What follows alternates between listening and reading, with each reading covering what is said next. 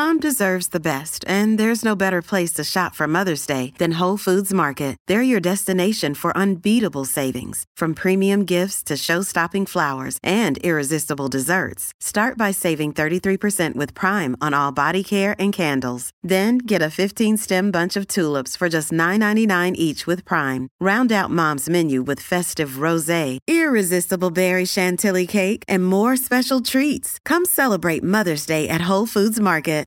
Right now, though, we turn our attention to netball. And with the Taini Janice, Jamison Trophy up for grabs, Silver Ferns are staring down the barrel at a serious defeat um, against England. And tonight have no other option but to win when they take on the Roses in Porirua. It's a trophy that certainly means a lot to the Silver Ferns and Netball New Zealand, but the stakes are exceptionally high following what has been an extended run of concerning form for our number one side. Former players and coaches have queried whether there is a hard enough edge to our domestic scene, preparing the top players for the modern test arena. It's a notion Dame Noeline Taurua doesn't disagree with, saying herself, we are only playing against ourselves in the ANZ, so uh, we get used to one style, but when another style comes out, our ability to adapt on court sometimes eludes us.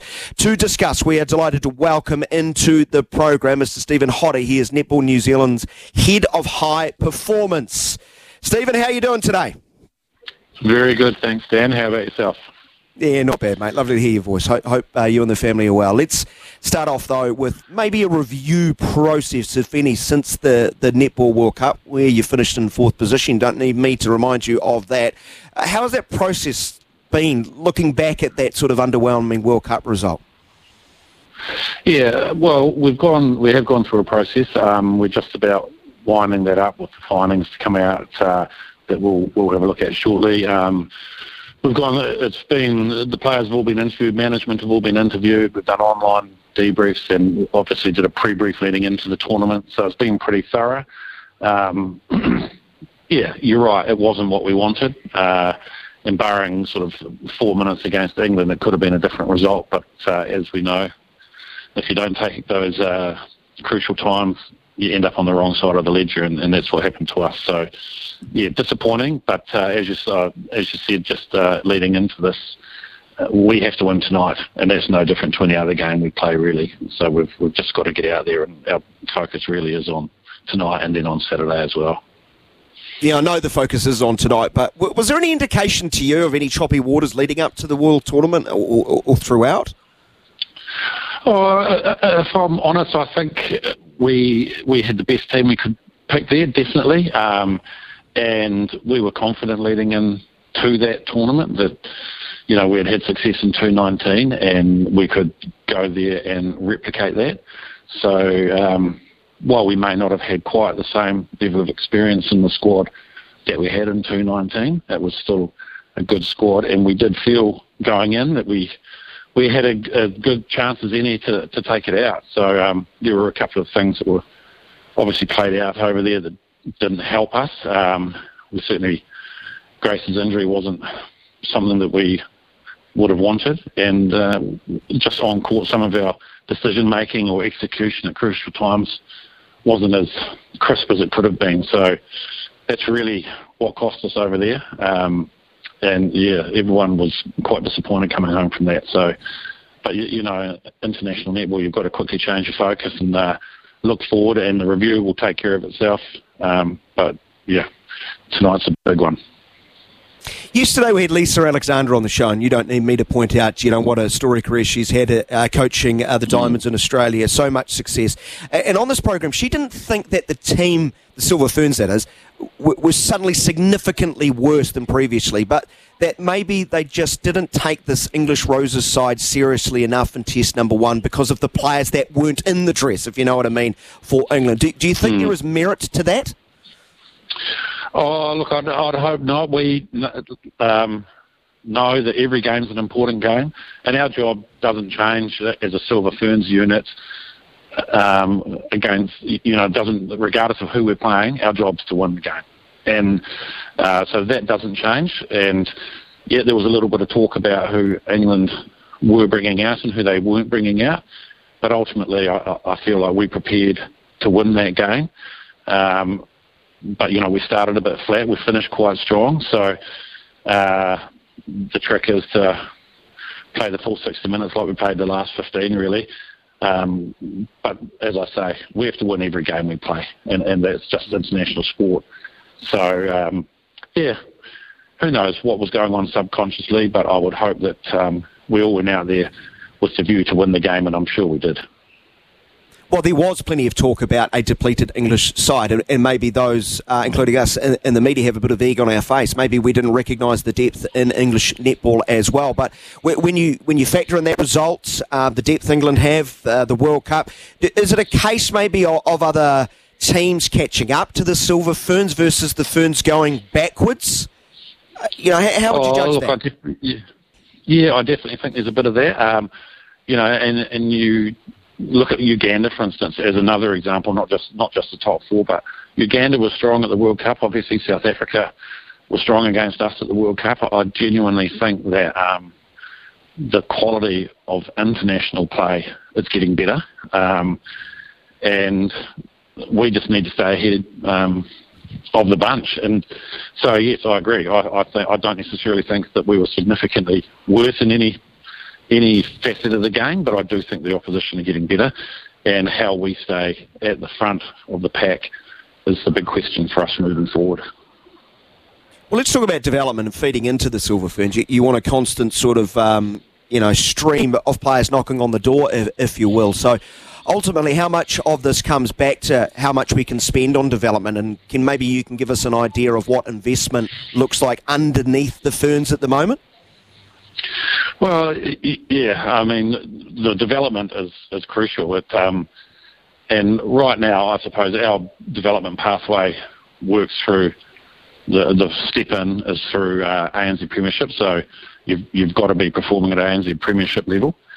Um, and then feeding into that, we have the league below, the um, Synergy here league, which, um, you know, one or two players every year move from that into ANZ for, through each franchise. But there is only a certain, as you alluded to, a certain amount of money um, that can be spent, and so we have to be wise on where we're spending that and how we're developing those. And, and the pathway is not only for the athlete, but it's also for the coaches as well. So you won't have great athletes if you don't have great coaches. And part of that that pathway through ANZ and, and below, and even you know we've got a um, under 21s tournament coming up in Gibraltar in 25.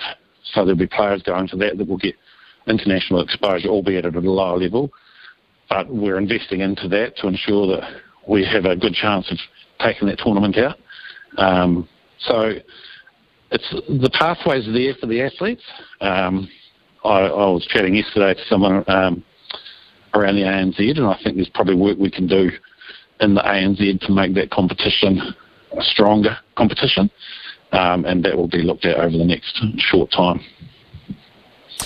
I, I, want to talk about the ANZ now. In 2016, Netball New Zealand and, Austra- and your Australian counterparts announced the ANZ Championship had run its course. It ended a nine-year Trans-Tasman partnership, which will both countries move back to standalone domestic comps. When I look across mm. Australia, I, I, see a lot of Jamaicans playing in that competition, and I think that's been to a massive benefit of the national team. Um, I, I, don't think we've done enough to fill that void in our high performance program. Would you agree with that? Um, yeah, it's it's a good point. I think we could do more in terms of a, a New Zealand A program to help bridge the gap between ANZ and international. So that's something that's on our radar.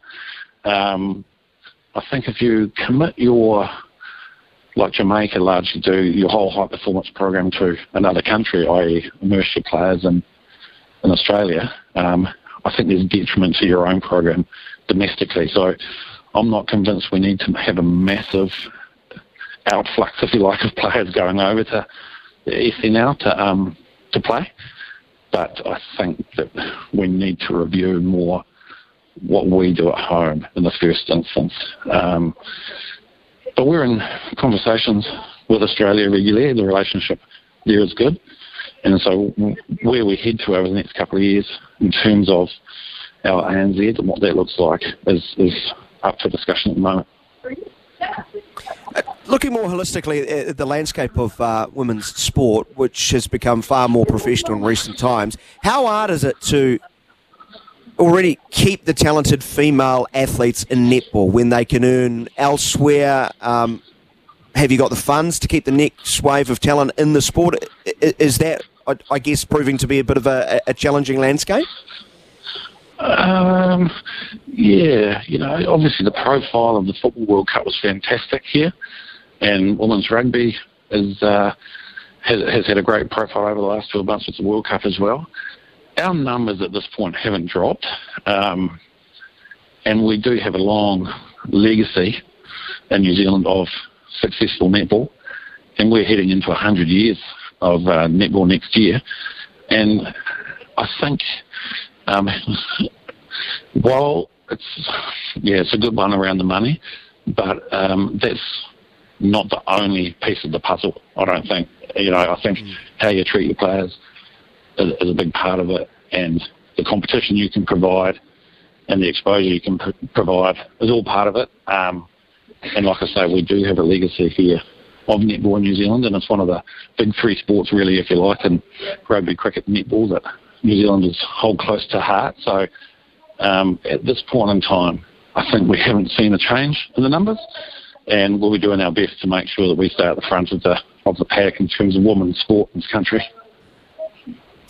Uh, Stephen Hotter is with us, uh, high performance uh, director out of Netball New Zealand. A couple more before I let you go here, Stephen. For, from a performance and results lens, it would be, I don't know if unforgivable's too dramatic a word to lose the series against England. Um, uh, as you've said earlier, you want to win every game. The demand is to win every game. Um, you know, how much how much pressure would go on the coaching group if it didn't go their way? Uh, are they as untouchable as I, I think as many people believe they are?